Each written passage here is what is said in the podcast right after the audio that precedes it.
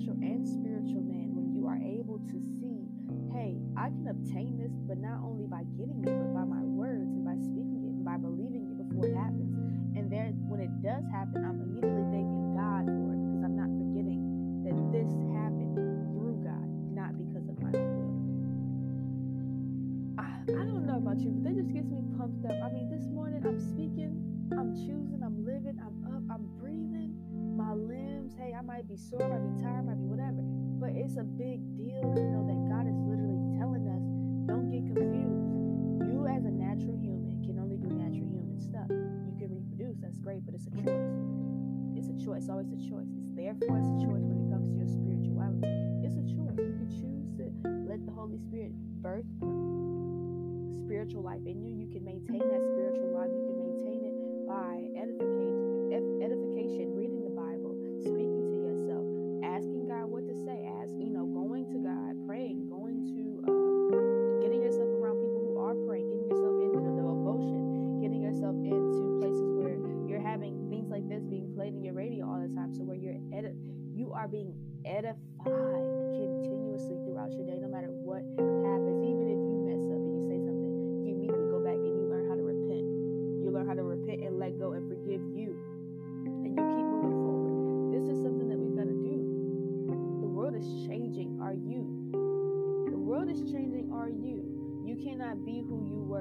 God has called. You cannot be who you were to get to the person you need to be today. You have to let that person go. And sometimes hey, you be like, oh, that's just how it is.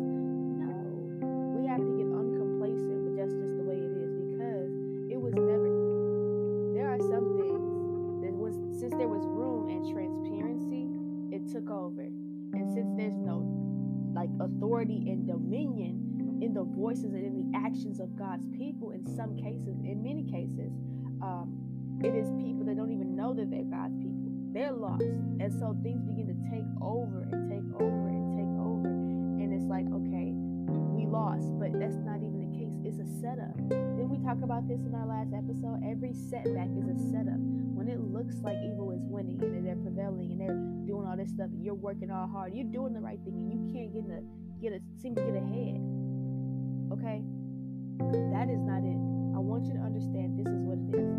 You have the opportunity to say, I need to focus on my spiritual life, my spiritual connection with God, because in Him, that is where I move and breathe. That is where I begin to have the life that He called me to, to have, the life that is more abundantly, the life to live uh, where I am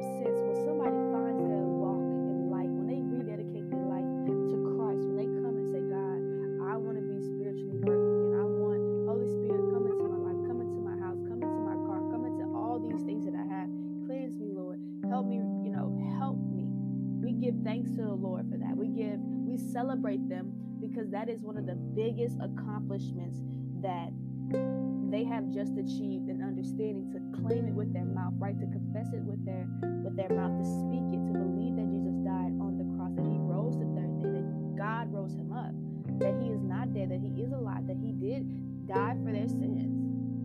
That they're able to believe and move forward and then immediately redemption, going through that and feeling that and even going to sign up for a class so that you can learn more and getting under your uh, leadership so you can learn and learn and learn.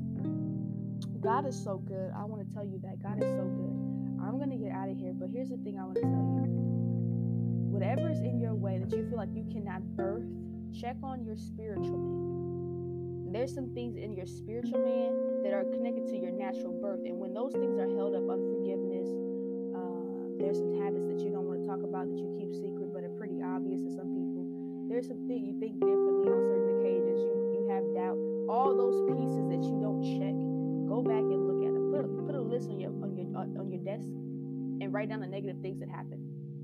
And then the next day, wake up and be like, okay, this this is not good. How many things do I have on here? At the beginning of April, we did a negative fast, and I tell you what, it blessed me because I realized if I had the option to think anything, I would think negative, which proves the fact that science tells us that we have, I think, almost 80, 86 percent more negative thoughts than positive. So you have to get up every day and speak positive. So when you wake up, you finally can start a cycle of thinking positive. So when you go to work the next time and you're not sitting there pondering as you typing, you're actually thinking of positive stuff as you type it. So therefore, you're birthing your spiritual, not not birthing, but you are edifying your spiritual man as you still work and do what you do. Another, uh, my coach said me, she said, I used to do this and that, but when I worked on people and I did stuff, I was still praying. I prayed without ceasing. They can't tell me I couldn't pray for them. I prayed them. I prayed while I was doing what I was doing. I said, wow. So if there's there's room, then use that room to do the right thing. Use that room to edify who God is, right? To give Him glory, to give Him the space in your life, to give Him the check, right? Not you to check, but give Him the check. Because when you walk out of the space of who you were, you're walking into who He's called you to be. And when you're walking it's understanding that when he called you, he called you. Everything that's left is going to show a resemblance of what it was. It appears to be as if it was you, but it's not. God said, You're greater than that. You're stronger than that. I know that you left an abusive relationship. I know that you didn't have any food. I know that you didn't have any. Cl- I know how it was when you were just by yourself. I know that you really want that hug. I know, he knows. Therefore, when it comes to natural things, is there a way that we can hold them up or even be in the way of blocking them if we don't get our spiritual man under control? I believe so. I think there is a dual way that God does things because He first does them in the natural, then He does them in the spiritual. And depending on your gift, and even if you know what your gift is, you could be in a place appearing to be who you think you are, and God is saying you are far from the calling I got for you. Today, work on your spirit, man. This is a beautiful day.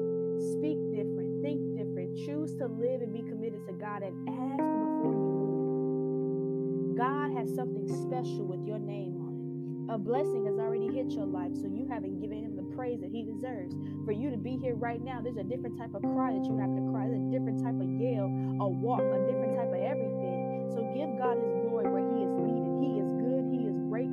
He is awesome. He is mighty. He is who he says he is. He ain't never left you nor forsake you. He has done everything he said he was going to do and then some. Then he blessed your mama.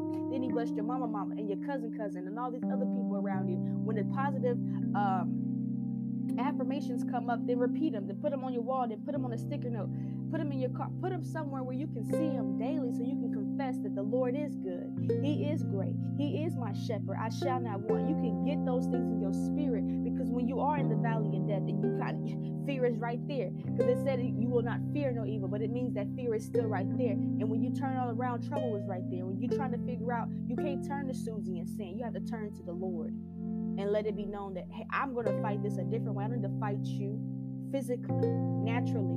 I'm going to get on my face. I'm going to give up some. I'm going to give up something and go fat. I'm going to get this a different way and watch me be transformed because God said that it's my spiritual man I'm working on.